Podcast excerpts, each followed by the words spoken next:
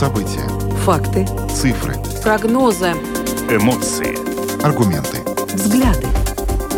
Подробности на Латвийском радио 4.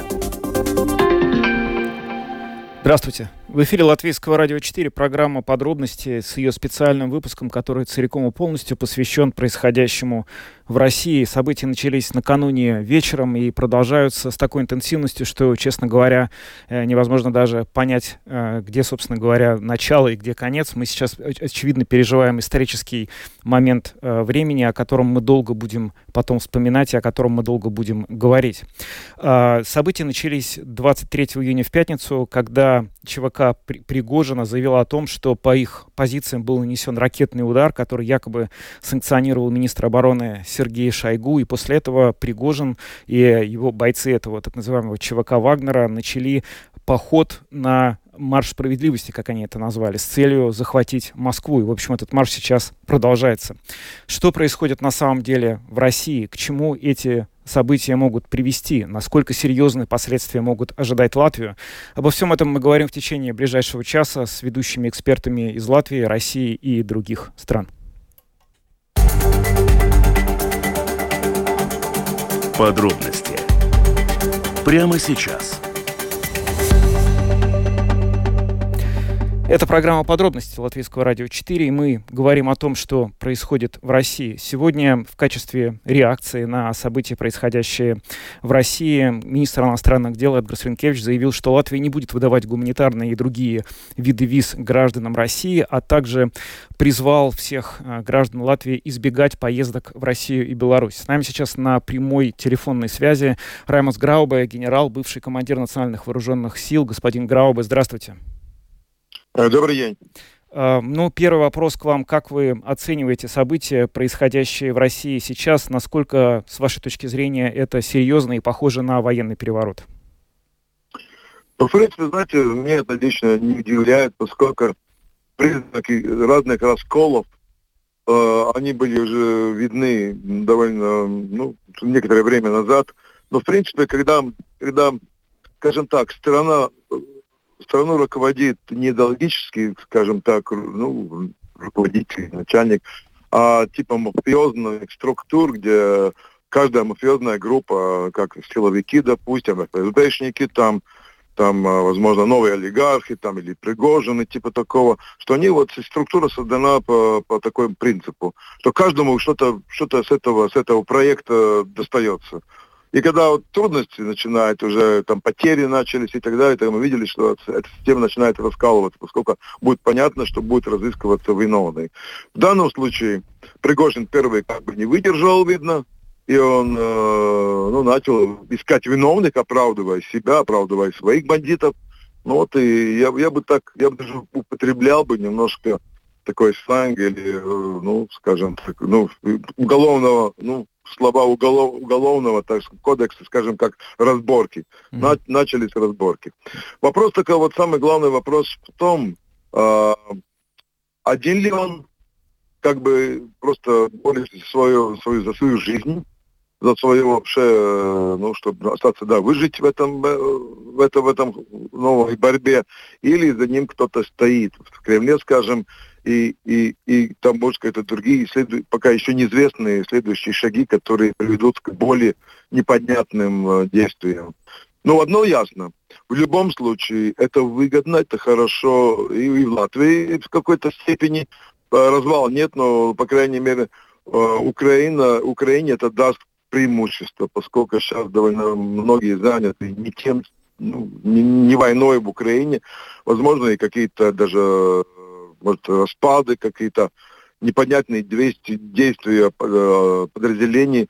Вот, скажем, я тут, э, ну, тут разные сплетни идут, как бы одна из них, что один из полков воздушно десантных батальон, бригад, по-моему, 217 присоединился, как бы, или, или поддерживает Пригожина и так далее. Но это можно, это будет э, со временем видно, это правда, неправда. Но, по крайней мере, эти сигналы показывают, что система вполне э, может и развалиться. Угу. Ну, ну, это уже будет другая история, другое интервью уже.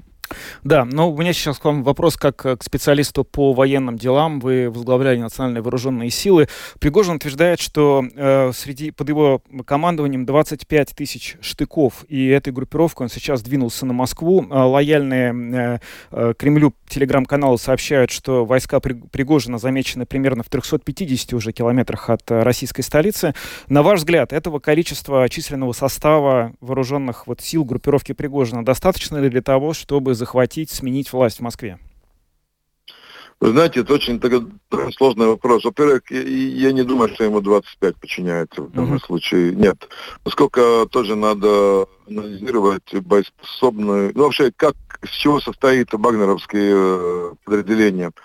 Одно дело э, те профессионалы, которые бывшие даже э, солдаты спецназ, подразделения спецназа или специального значения, разные там десантники и так далее, которые с опытом в Сирии и так далее, это как профессиональный костяк э, Вагнера. Это одно.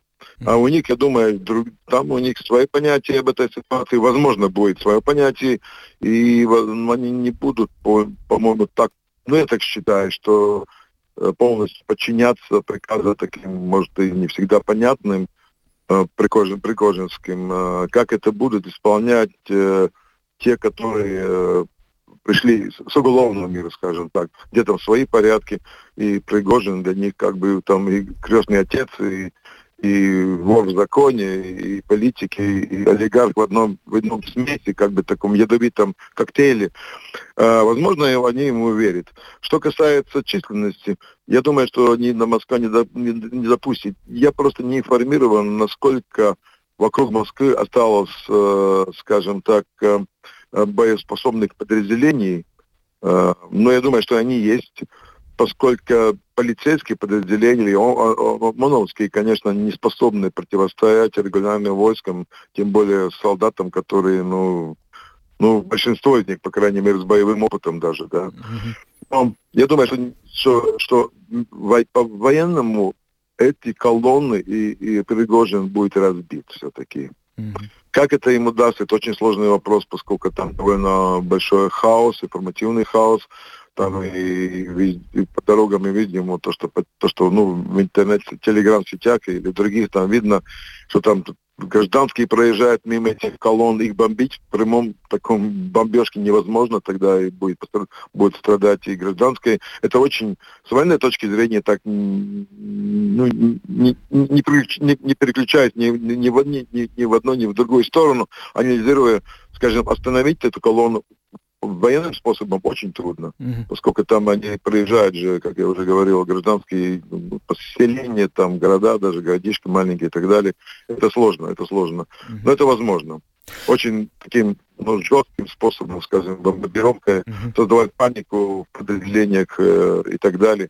Это возможно, но это будет очень кровопролитная такая, кровопролитная, очень жесткая, жесткая ну, так скажем так, битва. Угу. Каких действий от Украины вы теперь ожидаете? Будет ли она выжидать, как бы дожидаясь того, с чем закончатся эти события, которые начали разворачиваться накануне вечером? Или, может быть, наоборот, использует фактор внезапности и попробует прямо сейчас э, начать какой-то новый этап контрнаступления? Как будет, на ваш взгляд? Я думаю, обязательно, обязательно и украинской стороной, я вполне уверен, абсолютно уверен, что они будут использовать эти маленькие, ну, скажем, еще неизвестно, маленьким, большим, насколько долго, такой, такой неясностью. Поскольку, представляете, если штаб э, южного, южного ну, э, Ростова давно находится э, штаб южного сектора или южного фронта, так правильно, по-русски трудно перевести, находится. Они были окружены, они были там задействованы другим, другим вопросами. Э, что это значит? При каком-то контрнаступлении или наступлении, продолжении наступления украинской стороны, скажем, переброска больших сил, резервов, это невозможно, невозможно, это не может фронтовые команд, командиры это предпринять. Но ну, они, они как бы на своих, ну, ну, секторах как бы закрыты. Им надо запрашивать эти, эти ну, запасы или там Э, лог, ну, логистический суппорт или ну, ну, помощь или, или подразделение, ну, резервы. это такое доверку даже на Москве иногда. Поскольку все сейчас они заняты, многие заняты некоторыми другими вопросами, даже боевыми, как мы уже говорили, возможно, применение военной силы против Пригожина, ну, Пригожина, значит, это такой, это момент, которым надо пользоваться. Mm-hmm. Они, ни один из больших штабов на 100% теперь не работает на Украину. Это понятно. Есть какая-то часть, которая работает вот на эту внутреннюю проблему. Этим надо пользоваться. Я думаю, украинцы так и будут делать. И это обязательно поможет ускорить конец войны, освобождение Украины. И, и, ну и дальше будем видеть, как это развернется, как это ну, будет, будет, что будет с российским политическим руководством. Но это, но это трудно, очень трудно предположить. Ну, последний, наверное, вопрос. Как вы оцениваете влияние этой ситуации на безопасность Латвии и вообще надо ли предпринимать какие-то дополнительные меры Латвии, чтобы эту безопасность сейчас обеспечить? Я думаю, что сейчас э, сейчас все службы, вся система, конечно, наблюдает. Это, это я, я знаю, просто по предыдущему своему, своему должности, я знаю, как это происходит, и там координация есть, и пограничники и так далее.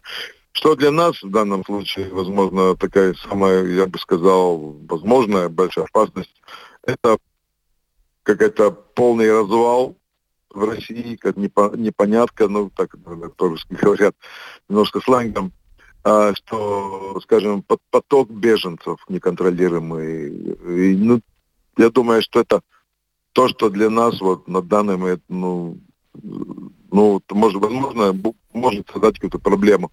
Но я думаю, до этого не дойдет. Ну и во-вторых, я думаю, что наши службы готовы. Они, они координацию отрабатывали уже за последние годы несколько раз. Вот мы знаем, что происходит на границе, скажем, с, с Белоруссией. Так что Национальная гвардия, Земельсарда, там, полиция, пограничники, я думаю, они довольно хорошо отработали с, с тем взаимоподдержки, так что будем спокойны, думаю, все будет нормально. Mm. Раймос Грауба, генерал, бывший командир национальных вооруженных сил, был с нами в прямом эфире. Господин Грауба, спасибо, что присоединились к нам. Спасибо вам, всего. Всего доброго.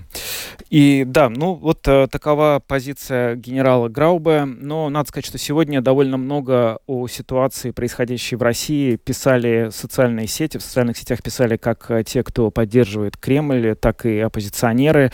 И вот э, труд э, обобщить все то, что сегодня было написано по этому поводу, взяла на себя Анна Строй, главный редактор Латвийского радио 4. И вот ее обзор того, что звучало сегодня в социальных сетях.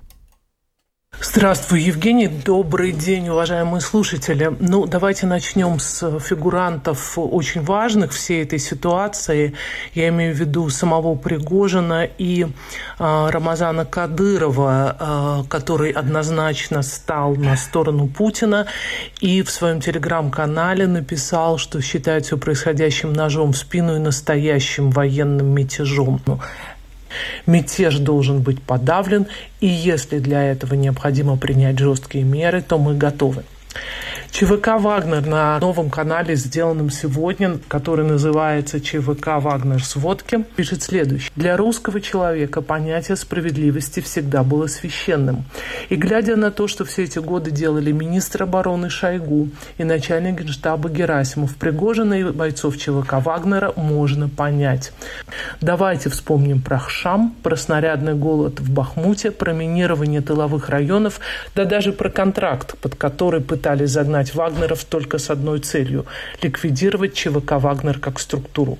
Владимир Владимирович имен мятежников и предателей не назвал. Не для того ли, чтобы дать Пригожину возможность восстановить справедливость и наказать виновных в реальном предательстве, следствием которого стал провал СВО. Это пишет официальный канал ЧВК «Вагнер». Теперь обратим внимание на официальные э, аккаунты российской оппозиции. Начнем с Михаила Ходорковского. Жалкое выступление Путина имеется в виду сегодняшнее заявление, очередной раз показало наивность конспирологов. Мятеж Пригожина – это именно мятеж. Никакой супер игры у Кремля как не было, так и нет. Пригожин – очередная личная ошибка Путина. Кремлевское варье довело пригожинских бандитов до бунта. Не удивлюсь, если армейцы-фронтовики их поддержат. Бандиты им ближе собственного вороватого начальства. А вот Путину, разыгравшему из себя мачо с голым торсом, варье ближе и фронтовиков, и бандитов.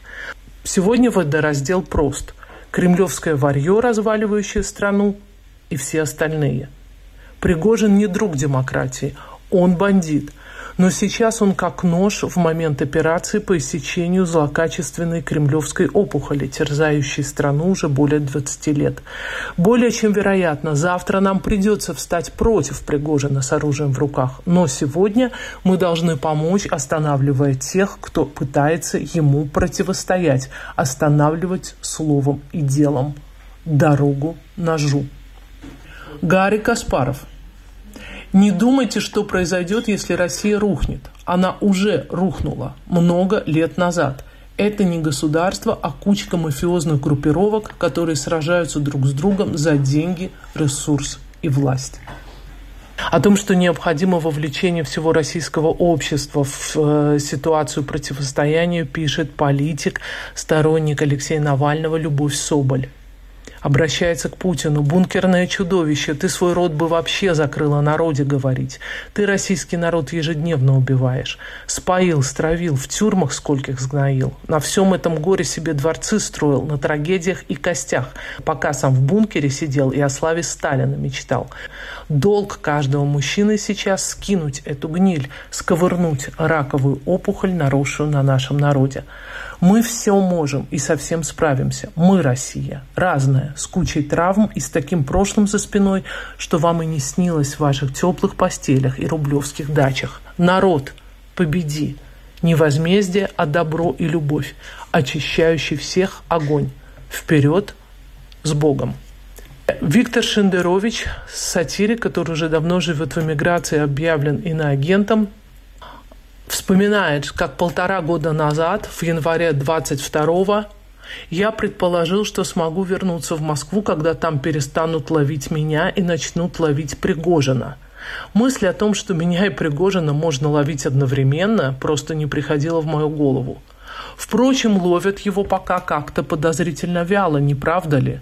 С Владимиром Карамурзой и Ильей Яшиным у них получилось, прям сказать, убедительнее – а тут человек объявил госпереворот, министр обороны в военное время назвал тварью и с таким счастьем к утру все еще на свободе? Удивительно. А знаете что? Мое дело штатское, но военные перевороты не так делаются и не так подавляются. Это что-то другое. Жаба и гадюка продолжают находиться в процессе своих любовных игр, хотя, кажется, уже изнемогают помаленьку на глазах у заинтересованной общественности. А самое главное, легитимной стороны в этом процессе нет. Просто вооруженный зоопарк во время передела. Леонид Невзлин до 1 июля осталась неделя. Пригожин надеялся до последнего, что Путин не заставит его и его бойцов идти по контракту под Шойгу. Отдать дело своей жизни, своего Вагнера Шойгу, ну как это возможно? Мало того, это было совместное дело жизни и Пригожина, и Путина.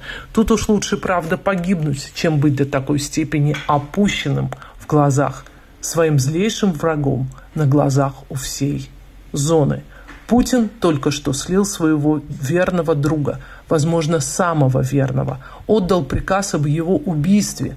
Все они жили и живут по законам мафии. И умирать также, включая главаря. В завершении процитирую э, пост Алексея Арестовича, э, бывшего советника Офиса президента Зеленского. «Россия напала на Москву.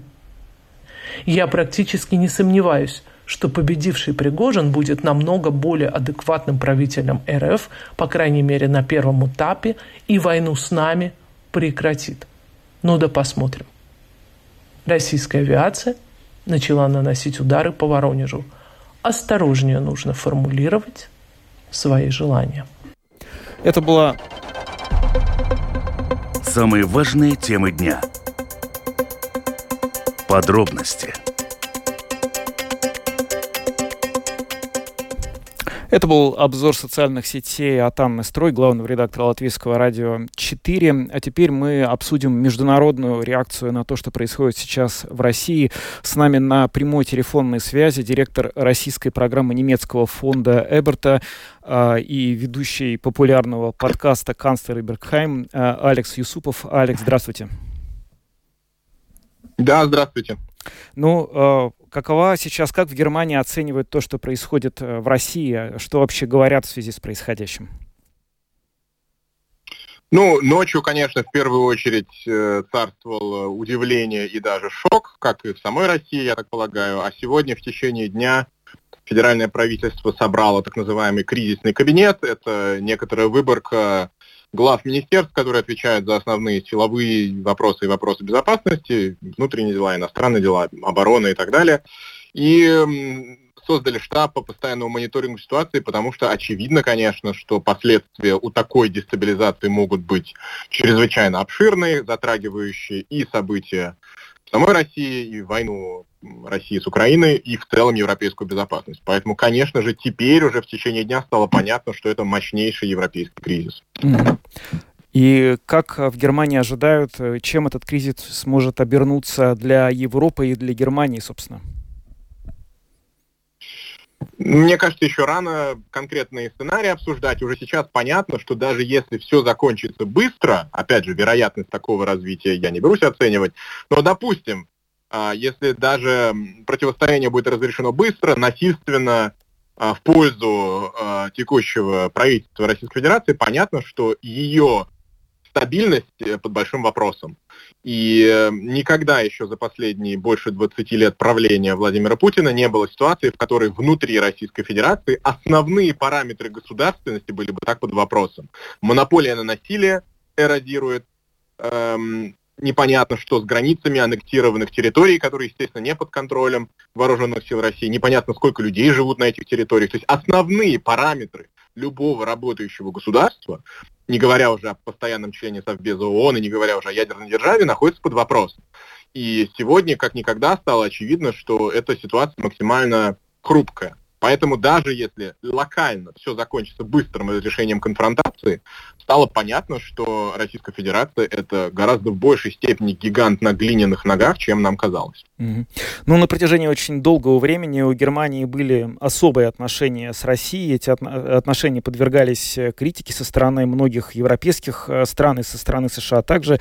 И в этой связи вот э, можно ли сказать, что сейчас в Германии есть какая-то определенная категория политиков, которые могут делать ставку на Пригожина или, по крайней мере, понимают, что если он придет к власти, власти, они смогут с ним о чем-то договариваться. Такие разговоры, в принципе, как-то идут, возможно?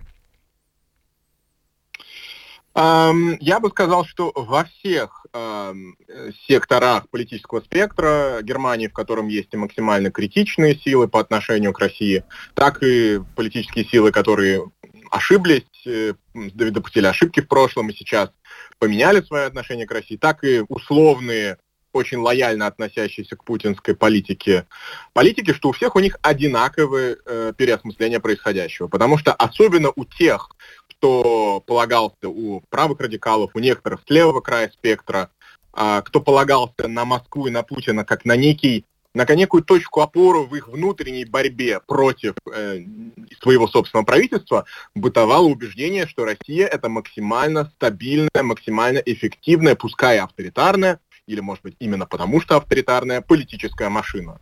На данный момент понятно, что это абсолютная иллюзия. Поэтому, мне кажется, особенно у тех, кто относился к России с неким пиететом и мог считаться союзником, путинского режима царит еще большее удивление непонимание, как это все будет развиваться и продолжаться. Они пытаются объяснить происходящее западным заговором, покупкой Пригожина ЦРУ и еще какими-то конспирологическими теориями, но это только скрывает на самом деле то смятение, которое можно наблюдать в рядах, например, некоторых политиков альтернативы для Германии. Mm-hmm.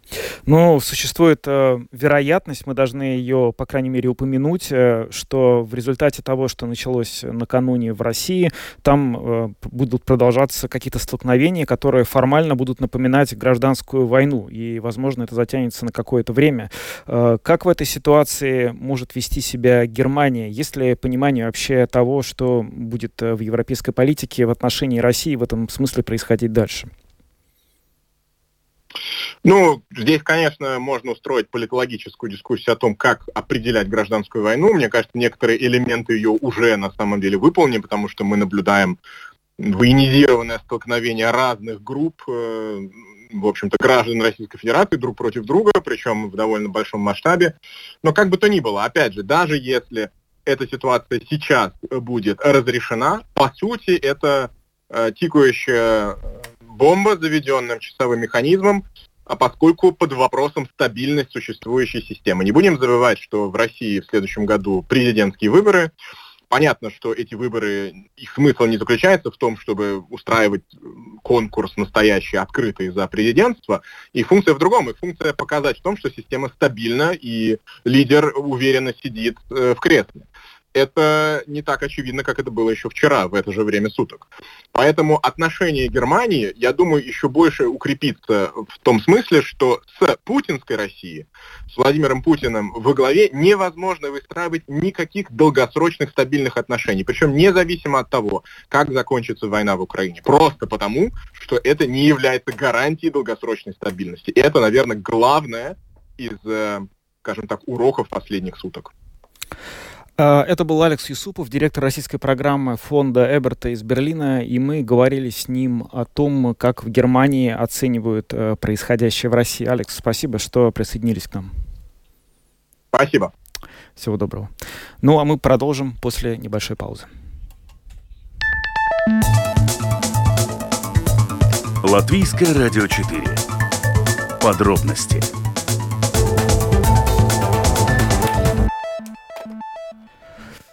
Программа подробности продолжается. Ее специальный выпуск. Мы говорим о том, что происходило сегодня и продолжает происходить в России. События начали разворачиваться накануне, когда Пригожин фактически начал вооруженный мятеж.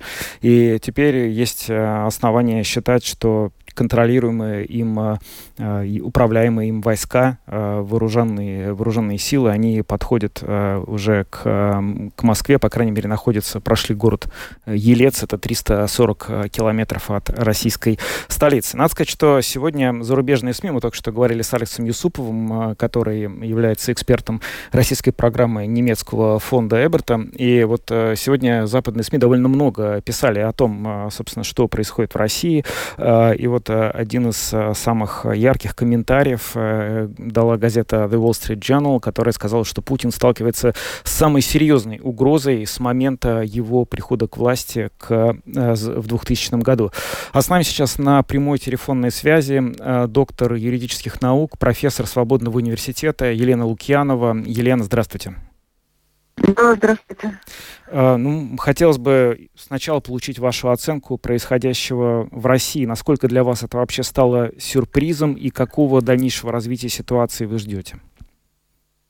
Ну, скажем так, сюрпризом мне это не стало, потому что все, что происходило последние полтора года в России, вело к такому результату.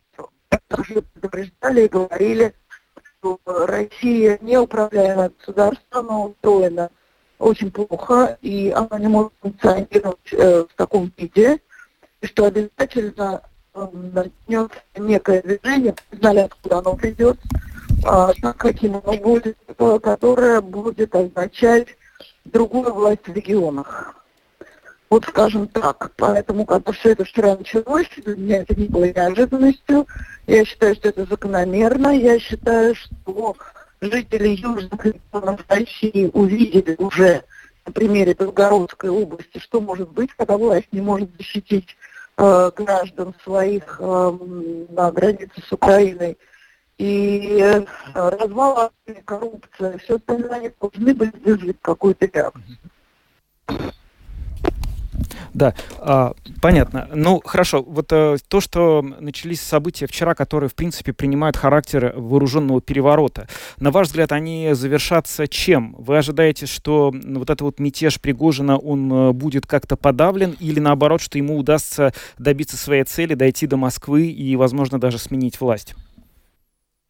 Ну, скажем так, у нас очень мало информации о том, что происходит внутри. Это первое. А второе, установление власти в Воронежской и Ростовской областях, это понятно, тут ничего такого удивительного нет. А, сумеет ли Пригожин дойти до Москвы, это большой вопрос. Мы не знаем, сколько сил ему противостоит, потому что все в основном на фронте. И у Путина не осталось э, фактически сил противостоять хорошо обученным и воевавшим людям с оружием. А, мы сегодня знаем, что господин Такаев Казахстан отказал Путину поддержки его, чтобы оставить свою власть, э, то есть Казахстан не вмешался в конфликт. Я не уверена, дойдет ли он до Москвы, но то, что... Это мы посмотрим, да, по развитию событий, но то, что происходит э, в целом, оно было совершенно закономерно. То есть Путин совершил в 2020 году конституционный переворот. Он празднил он регионов полностью и э, регионы сегодня вполне вправе потребовать э, от государства э, ну, от того, что сказали те восемь человек в 68 году на Красной площади. Соблюдайте свою конституцию. Если вы этого не можете, то мы будем устанавливать нормальную власть. Поэтому сейчас очень трудно делать прогнозы. Ситуация меняется каждую минуту, но за ней, эм, ну, нехорошо говорить, любопытно следить. А, Елена, какую, на ваш взгляд, сейчас позицию должны занять а, российские оппозиционеры, которые, ну, ваша точка зрения, которые сейчас в большом количестве находятся за рубежом? Вот известно, что Ходорковский уже открыто поддержал а, Пригожина. Он говорит, что это, конечно, преступник и уголовник, но любые шаги, которые могут сейчас дестабилизировать режим Путина, надо использовать, потому что это исторический шанс, который может уже и не возникнуть в ближайшее время. На ваш взгляд, как оппозиционеры оппозиционеры, которые вот э, находятся сейчас в Европе, должны относиться к происходящему сейчас в России? Ну, мы не можем признать всех оппозиционеров одинаково относиться к этой истории. Отчасти я согласна с Михаилом Борисовичем его оценки, потому что мы находимся за пределами страны, и мы не можем сделать того, что это оружие, мы не воевали, это последний год. Э, практически он отчасти прав, э, но я бы по-другому посмотрела сейчас на наши задачи. Вот у нас сейчас задача, если мы предполагаем, что это открылась форточка возможностей, то наша задача быстро нашу работу по подготовке переходных актов, э, потому что притожно это, конечно, далеко не лучшая власть. Мы не можем прогнозировать, кто к ней придет. А вопрос свергнуть путинский режим. Путинский режим, его свержение означает окончание войны. Безусловно. Это сейчас главная задача. А дальше посмотрим. А, да, не очень хороший звук. Елена, большое спасибо вам а, за ваш комментарий. С нами была Елена Лукьянова, доктор юридических наук, профессор Свободного университета. Мы обсуждали, собственно, последствия вот э, событий в России и то, как э, должна на них реагировать российская оппозиция. Спасибо, что присоединились к нам. А сейчас с нами на прямой телефонной связи Кирилл Рогов, политолог, директор экспортно-аналитического проекта РЭ Раша. Кирилл, здравствуйте, вы слышите студию?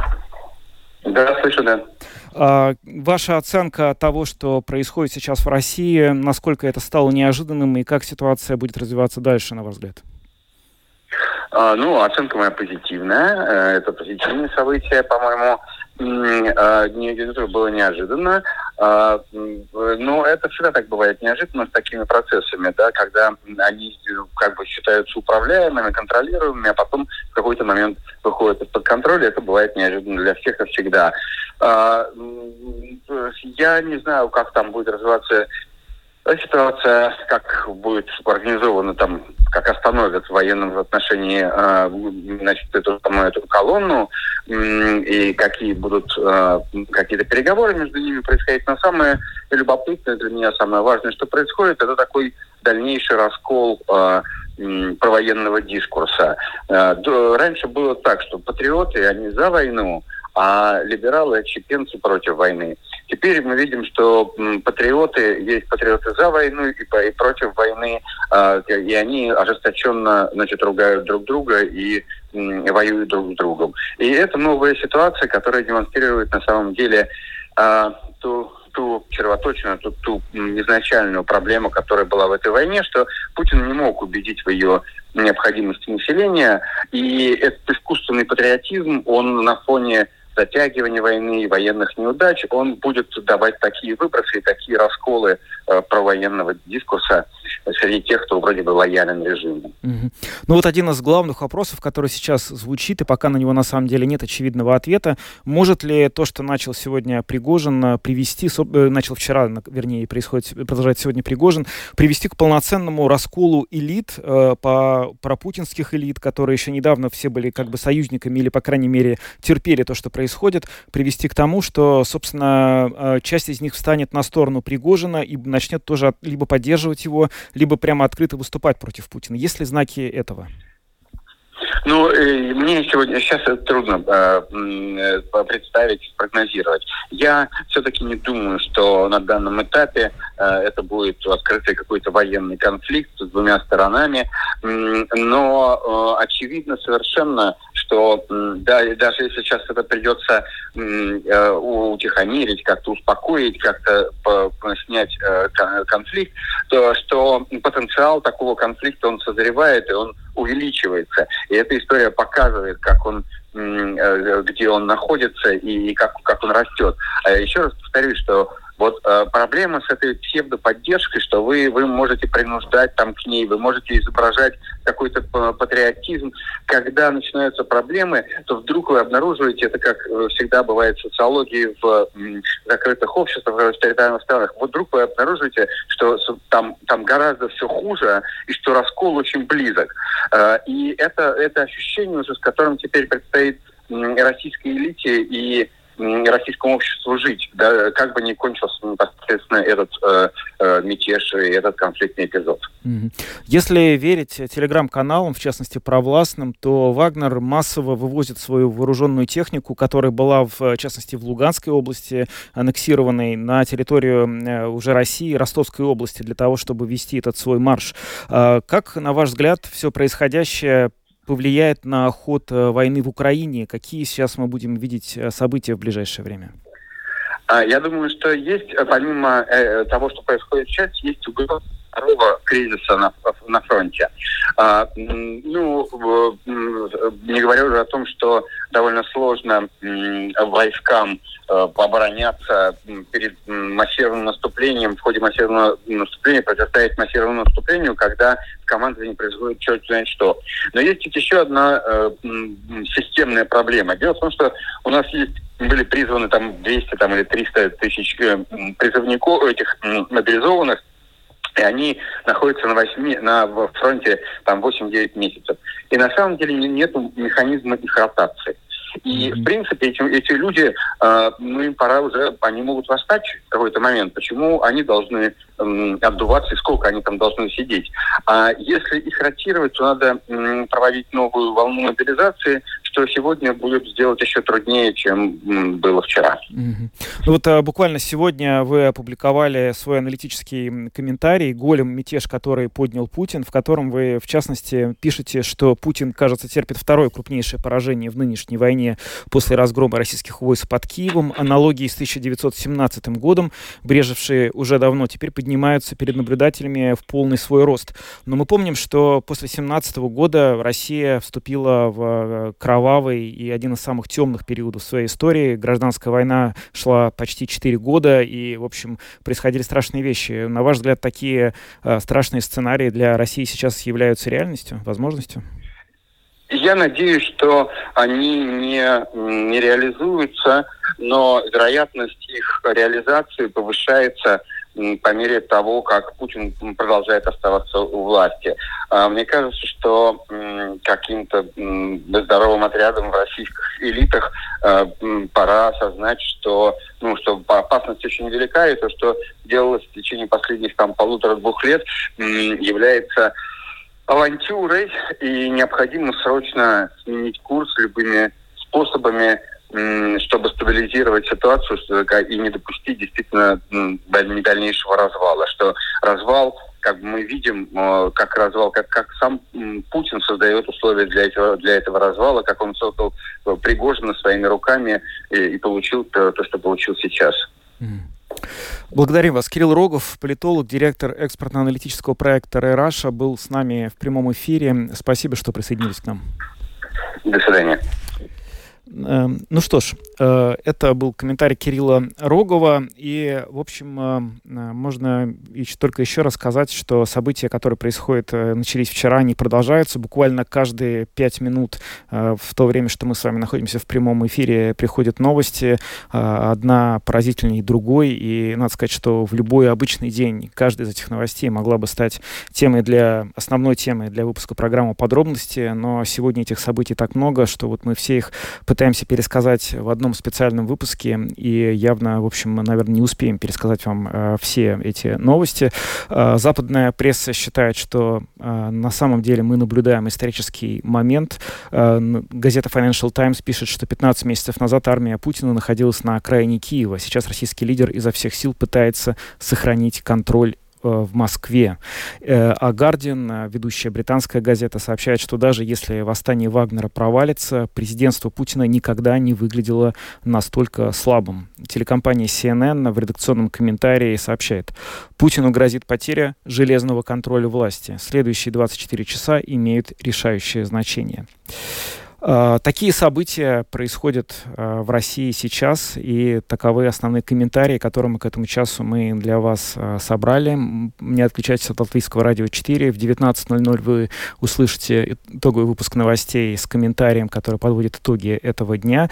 И мы также на протяжении всего завтрашнего дня продолжим следить за событиями, и при необходимости у нас будут специальные выпуски программ «Домская площадь», подробности, ну и любые другие, если это будет актуально актуально и оправдано. Пока картина выглядит так, что это вполне возможно будет и актуально, и оправдано. Ну а нам пока надо завершать нашу программу на сегодня. Ее для вас провел Евгений Антонов, мне помогала Марина Талапина, а продюсером была Людмила Вавинская. До свидания и до хороших новых встреч.